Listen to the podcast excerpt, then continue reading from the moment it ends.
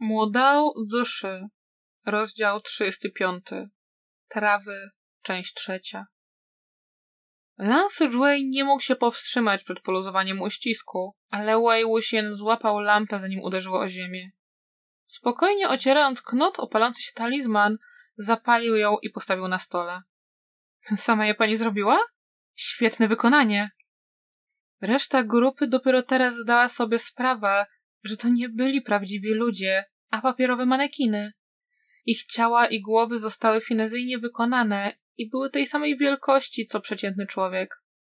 Wśród nich byli mężczyźni, kobiety, a nawet dzieci.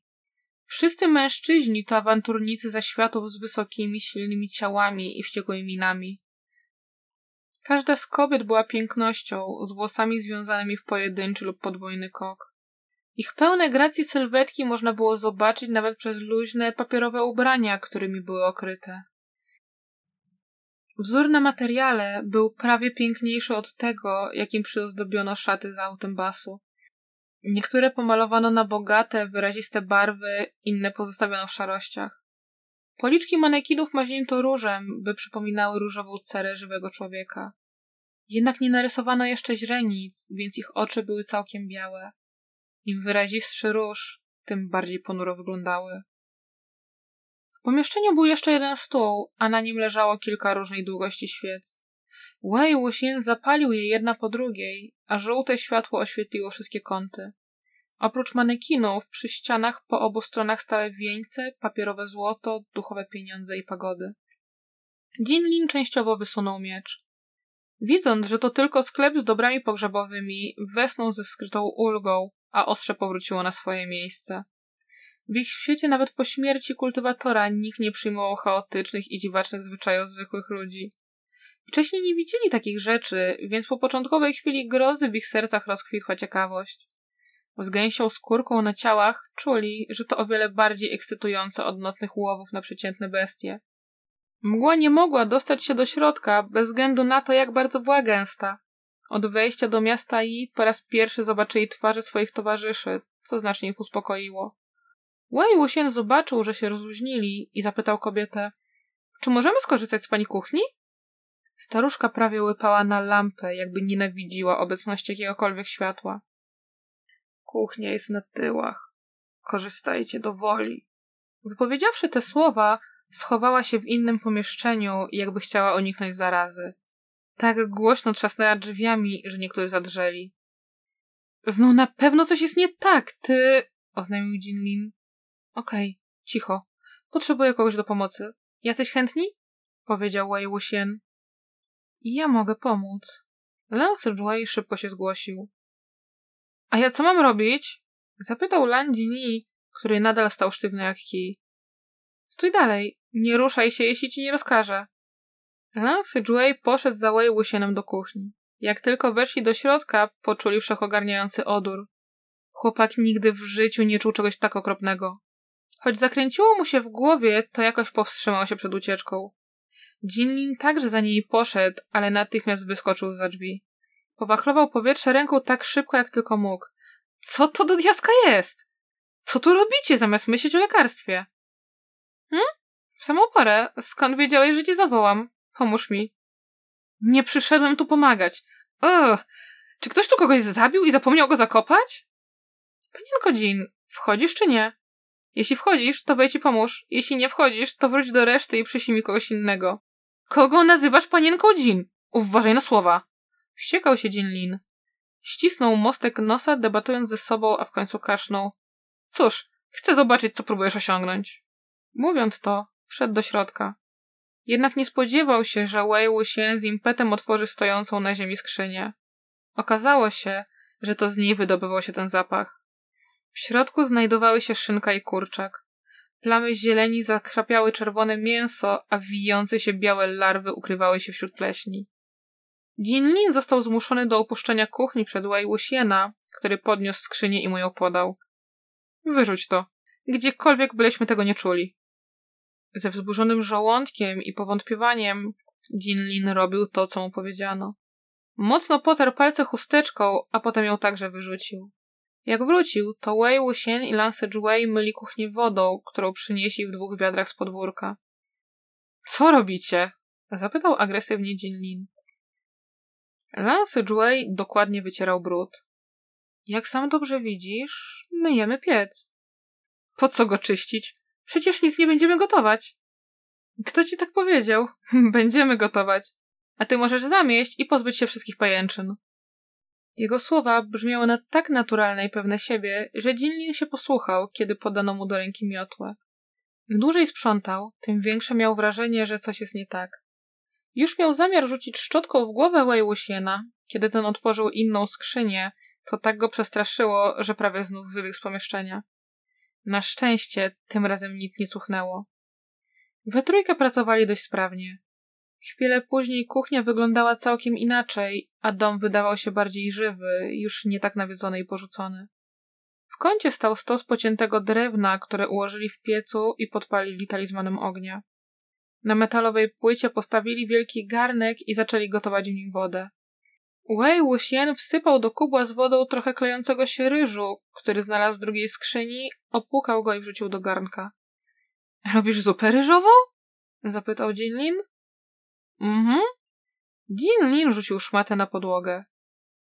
Widzisz, jak zaczynasz się złościć, kiedy chwilę posprzątasz? Spójrz na Lance Jue. Pracował najciężej i nawet nic nie powiedział. Co jest nie tak z zupą ryżową? Skomentował Wei Wuxian. Co jest nie tak z zupą ryżową? Jest wodnista i pozbawiona smaku. Chwila. Nie jestem zły, bo z zupą jest coś nie tak. To i tak nie dla ciebie. Coś powiedział? Tak długo pracowałem i nie dostanę ani kapki? Din Nin wściekł się jeszcze bardziej. Panie Czumo, czy to zupa, która może wyleczyć zatrucie? Zapytał Lance Wei. Wei Wuxian się uśmiechnął. Tak, ale to nie zupa może wyleczyć zatrucie, tylko ryż. To medycyna ludowa. Normalnie kleistym ryżem smaruje się ranę i w przyszłości możecie tego spróbować, jeśli przytrafi wam się taka sytuacja. Strasznie boli, ale jest zdecydowanie skuteczne. Jednak oni połknęli trujący pył, więc możemy im zrobić tylko trochę zupy ryżowej do jedzenia. To dlatego chciałeś wejść do zamieszkałego domu. Tylko w takim będzie kuchnia, w której znajdziemy kleisty ryż. Kto wie, jak długo ten ryż tu leżał? Czy nadal można go jeść? Z tej kuchni nie korzystano przynajmniej od roku. To niemożliwe, że trenowała po szczeni, więc jak przeżyła? Albo ten dom nie jest zamieszkały, a ona nie jest właścicielką sklepu, albo nie potrzebuje jeść. Jeśli nie potrzebuje jeść, to jest martwa, ale wyraźnie widać, że oddycha, wyszeptał Lance Joy. Wei Wuxian nonszalancko mieszał zupę szpatułką, dodając składniki z różnych słoiczków i butelek. Racja. Nie skończyliście opowiadać. Jak to się stało, że przybyliście tu razem? Nie przez przypadek najpierw spotkaliście się nawzajem, a potem nas, prawda? Miny młodzieńców natychmiast spoważniały. Wszyscy za czymś goniliśmy. Ja przyszedłem z Cinche, odpowiedział Jinlin. A my z Lani, dodał Lance Jue. Co takiego goniliście? Nie wiemy. Nigdy nie pokazało swojej twarzy. Nie wiemy nawet co lub kto, ani z jakiej był organizacji. Odkąd kilka dni temu Jinlin oszukał wuja i puścił Wei się na wolno, martwił się, że Jianczyn naprawdę połamie mu nogi, więc zdecydował się wymknąć i zniknąć na jakiś czas, dopóki lider sekty Inmendian trochę nie ochłonie. Uciekł, jak tylko przekazał Zdien jednemu z zaufanych podwładnych wuja. Zatrzymał się w gospodzie na granicy Cinchy, by wybrać cel następnych nocnych łowów. Po zmroku, kiedy w pokoju uczył się zaklęć, Wróżka, która leżała jego boku, nagle zaczęła szczekać w stronę drzwi. Było już późno, więc kazał jej przestać, ale w tym samym czasie usłyszał pukanie do drzwi. Wróżka przestała ujadać, ale nadal była niespokojna. Wbijała pazury w podłogę, warcząc głośno. Zaalarmowany, Jean zapytał, kto puka. Nikt nie odpowiedział, więc wrócił do nauki, jednak po godzinie znów usłyszał pukanie. Wyskoczył z psem przez okno, obszedł gospodę i wszedł do środka, by zobaczyć, kto robi sobie żarty w środku nocy. Pomimo starań nikogo nie spotkał. Czekał w ciszy przez chwilę, ale nadal nikt nie pojawił się przy drzwiach. Obserwując sytuację, pozwolił wróżce pilnować drzwi. Był gotowy w każdej chwili przystąpić do ataku i czuwał przez całą noc. Pomimo tego nic się nie stało. Usłyszał tylko kilka dziwnych dźwięków, podobnych do kapiącej wody. Następnego poranka z drzwi usłyszał krzyk. Jin Lin otworzył je kopniakiem i wdepnął w znajdującą się za progiem kałużę krwi. Coś spadło z góry. Cofając się szybko, chłopak ledwo co uniknął uderzenia. To był czarny kot. Ktoś najwyraźniej przybił nad jego drzwiami zwłoki kota. To spływająca na ziemię krew była źródłem dziwnych, kapiących dźwięków, które słyszał całą noc. To samo było w innych gospodach, kiedy rozpocząłem ofensywę. Kiedy usłyszałem, że gdzieś zobaczono martwego kota, to szedłem zobaczyć, bo musiałem się dowiedzieć, kto wodzi mnie za nos. Wei Wuxian odwrócił się do Lance Jui. Was spotkało to samo? Tak. Kilka dni temu byliśmy na nocnych łowach w Lanii. Podczas obiadu z zupy wyłowiliśmy nieoskurowaną głowę kota. Pierwotnie nie wiedzieliśmy, że to atak skierowany na nas, ale tej samej nocy, kiedy przenieśliśmy się do innej gospody, wśród pościeli znaleźliśmy martwego kota. To samo wydarzyło się przez kilka dni z rzędu. Później zaczęliśmy podążać za śladem i wijejem wpadliśmy na palicza Dzina. Odkryliśmy, że szukamy tej samej rzeczy, więc zdecydowaliśmy się pracować razem i dopiero dzisiaj tu dotarliśmy. Wypytaliśmy łowcę stojącego przed kamienną płytą w pobliskiej wiosce, a on nas tu skierował. Łowcę? pomyślał Wei Wuxian. Juniorzy musieli mijać tę samą wioskę na skrzyżowaniu dróg co oni. Jednak razem z Lan Wandzim nie widzieli żadnego łowcy. W okolicy spotkali tylko kilka nieśmiałych wieśnieczek karmiących kurczaki, które powiedziały, że mężczyźni poszli po zapasy i jeszcze długo ich nie będzie. Im dłużej Wei Wuxian o tym myślał, tym bardziej poważna stawała się jego mina. Z opowieści wynikało, że wróg tylko zabijał kota i podrzucał im ich ciała. Choć brzmiało to i wyglądało przerażająco, to chłopcom nic się nie stało. W rzeczywistości te wydarzenia tylko wznieciły ich ciekawość, by dotrzeć do sedna sprawy. A do tego wszyscy spotkali się w Jejan. Wei Wuxian i Lan Wenji także stamtąd przybyli do Shudon. To wyglądało, jakby ktoś celowo doprowadził do ich spotkania. Czy poprowadzenie kilku skołowanych chłopców do tak niebezpiecznego miejsca, by stawili czoła brutalnej części ciała okrutnego trupa, nie było podobne do wydarzeń z wioski Mo? I to nawet nie była najbardziej skomplikowana część. Wei Wuxian obawiał się, że pieczeń tygrysa stygijskiego może w tej chwili znajdować się w mieście i... Choć naprawdę nie chciał zaakceptować tej możliwości, mimo wszystko było to najbardziej sensowne wyjaśnienie. W końcu istniał ktoś, kto był w stanie odtworzyć połowę pieczęci. Podobno ktoś się nim zajął, ale kto wie, co stało się z artefaktem. Nagle Lance Jouet, który kucał na ziemi, by podsycać płomienie, uniósł głowę. Seniorze Mo, myślę, że zupa może być już gotowa. Zbierając myśli, przestał mieszać. Wziął jedną z umytych przez chłopaka misek i spróbował swojej potrawy. Tak, jest gotowa. Zabierzcie ją i każdą otrutą osobę nakarmcie jedną miską. Nie minęła chwila, kiedy dało się słyszeć głos Landzi Ni, który od razu wszystko wypruł. Co to jest? Trucizna? Jaka trucizna? To lekarstwo. Zupa z kleistego ryżu. Zacznijmy od tego, że nie wiem dlaczego kleisty ryż miałby być lekarstwem, ale nigdy nie jadłem tak pikantnej zupy. Pozostali chłopcy, którzy spróbowali swoich porcji, zgodnie przytaknęli z załzawionymi oczami. Wei Wuxian potarł się po policzku. Wychował się w Enmen. Tamtejsi mieszkańcy naprawdę lubili pikantne dania, choć upodobanie Wei Wuxiana do ostrych przypraw było wręcz hardkorowe. Jak tylko wchodził do kuchni, przygotowywał tak pikantne jedzenie, że nawet Dzianczyn mógł tylko tłuc miski i kląć. Jednak z jakiegoś powodu nie był w stanie powstrzymać się przed dodawaniem ziół łyżka za łyżką. Wyglądało na to, że i tym razem nie był w stanie zapanować nad dłońmi. Lance Jouet z ciekawości wziął jedną z misek i spróbował. Wydał usta, powstrzymując się przed wypluciem wszystkiego, nawet kiedy jego twarz zrobiła się cała czerwona, a oczy zaszły łzami. Ten smak jest tak straszny, że prawie przynosi ze sobą poczucie déjà vu, pomyślał w duchu. Każdy lek jest w jakimś stopniu trujący. Dzięki tym przyprawom porządnie się wypocicie i szybciej poczujecie lepiej, powiedział Wei Wuxian. Chłopcy z niedowierzaniem zajęczeli, ale mimo wszystko z gorzkimi minami zaczęli jeść zupę. W ciągu kilku sekund ich twarze się zaczerwieniły, a czoła błyszczały od potu, kiedy cierpieli. Wei Wuxian nie mógł się powstrzymać przed skomentowaniem. Wy chyba nie tak na poważnie. Han Guangdziun też jest z gusu, a całkiem nieźle radzi sobie z pikantnym jedzeniem, więc dlaczego wy tak reagujecie? Nie, seniorze Mo. Han Guangdziun lubi łagodne potrawy. Nigdy nie je nic ostrego. Odpowiedział Lance Jue, zakrywając ręką usta. Wei Wuxian zamarł na chwilę. Serio?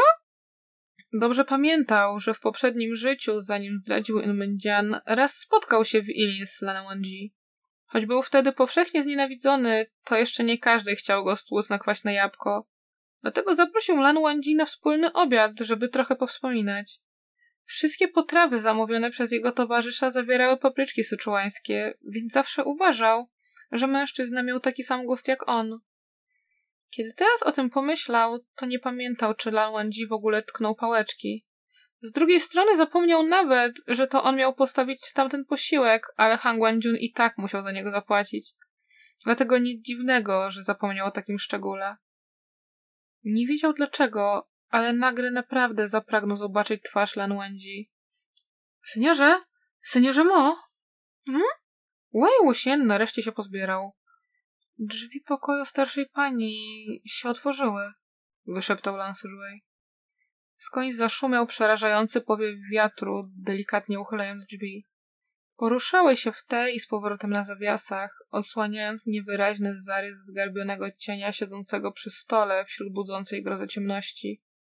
Wei Wuxian dał im ręką znak, by się nie ruszali i sam wszedł do środka. Słabe światło lampy i świec dostało się do pokoju. Kobieta siedziała z opuszczoną nisko głową, jakby w ogóle nie zauważyła jego wejścia. Na jej kolanach leżał materiał, mocno rozciągnięty na drewnianym tamborku, jakby chwilę temu haftowała. Jej dłonie były sztywne, kiedy próbowała nawlec igłę. Wei Wuxian także usiadł przy stole. Właścicielko, dlaczego nie zapali pani światła, skoro próbuje pani nawlec igłę? Pomogę. Zabrał igłę i nić, za pierwszym razem przyciągając ją przez oczko. Podał je z powrotem kobiecie i wyszedł, zamykając za sobą drzwi, jakby nic się nie zdarzyło. Nie ma potrzeby tam wchodzić. Widziałeś, czy ta wiedźma żyje, kiedy byłeś w środku? Zapytał Jinlin. Nie nazywaj jej wiedźmą, to bardzo niemiłe. To pani to żyjący trup. Chłopcy spojrzeli po sobie. Czym jest żyjący trup? Zapytał Lance Joy. On stóp do głów wszystko wydaje się należeć do trupa, ale osoba tak naprawdę jest żywa. Tym właśnie jest żyjący trup. Mówisz, że nadal żyje? Jinlin był zszokowany. Zajrzałeś do środka? Tak. Co zobaczyłeś? Co takiego robiła? Nawlekała igłę. Udało jej się? Nie. Dokładnie. Nie jest w stanie nawlec igły. Mięśnie martwych są zbyt sztywne, by wykonać tak skomplikowaną czynność. Znamiona na jej twarzy to nie plamy starcze, a pośmiertne. Nie musi też jeść. Jedynie zdolność do oddychania czyni ją żywą. A, ale ta pani jest już dość stara. Wiele starszych kobiet ma słaby wzrok i nie może nawlec igły, wyjąkał Lance Joy. Dlatego jej pomogłem. Jednak czy zauważyliście coś jeszcze? Odkąd otworzyła nam drzwi, ani razu nie zamrugała. Chłopcy mrugnęli kilka razy, a Wei Wuxian kontynuował. Żywi ludzie mrugają, by nie bolały ich oczy. Martwi nie muszą tego robić. Czy ktoś zauważył, jak na mnie spojrzała, kiedy wziąłem od niej igłę i nić? Jej gałki oczne się nie ruszyły, tylko głowa, odpowiedział Jinlin. Dokładnie. Kiedy większość ludzi na coś spogląda, to poruszają gałkami ocznymi nawet odrobinę. Martwi tego nie robią, bo nie są w stanie wykonać tak subtelnego ruchu. Mogą tylko poruszać głową i szyją. Czy powinniśmy robić notatki? Lędzini był zbity z tropu. To dobry nawyk, ale myślisz, że podczas nocnych łowów będziesz miał czas przejrzeć notatki? Zapamiętajcie to. Już żywe trupy są dziwne. Dlaczego istnieje coś takiego jak żyjące trupy? Powiedział przez zaciśnięte zęby Jillin. Martwi mają dużo wad. Sztywne mięśnie, spowolnione ruchy itd. Tak Jednak też można znaleźć sporo pozytywów. Nie boją się bólu, nie myślą, łatwo nad nimi zapanować. Ktoś pomyślał, że można pozbyć się tych niedogodności i stworzyć idealne marionetki. To tak powstały żyjące trupy. Choć żaden z chłopców nic nie powiedział, to na ich twarzach wyraźnie wypisane było jedno zdanie. To osobą musiał być Wei Wuxian. Wei Wuxian nie wiedział, czy ma się śmiać, czy dąsać. Ale ja naprawdę tego nie zrobiłem, pomyślał w duchu. Jednak rzeczywiście brzmiało to jak coś w jego stylu. Ehem, dobra. Wei Wuxian to zapoczątkował. Udało mu się zrobić Wunina, znanego także jako opiorny generał. Szczerze mówiąc, zawsze chciałem zapytać, kto wpadł na ten tytuł. Jest taki głupi. Wracając do tematu. Kilka osób chciało go naśladować, ale nie byli wystarczająco dobrzy, więc użyli nieodpowiednich metod. Za cel obrali sobie żywych, tworząc żyjące trupy. To rodzaj nieudanej imitacji. Słysząc imię Wei Wuxiena, Jinlin zamarł. Po chwili parsnął. To Yin użył nieodpowiednich metod. To też. Czyli ci, którzy stworzyli żyjące trupy, użyli najbardziej nieodpowiednich metod wśród nieodpowiednich metod.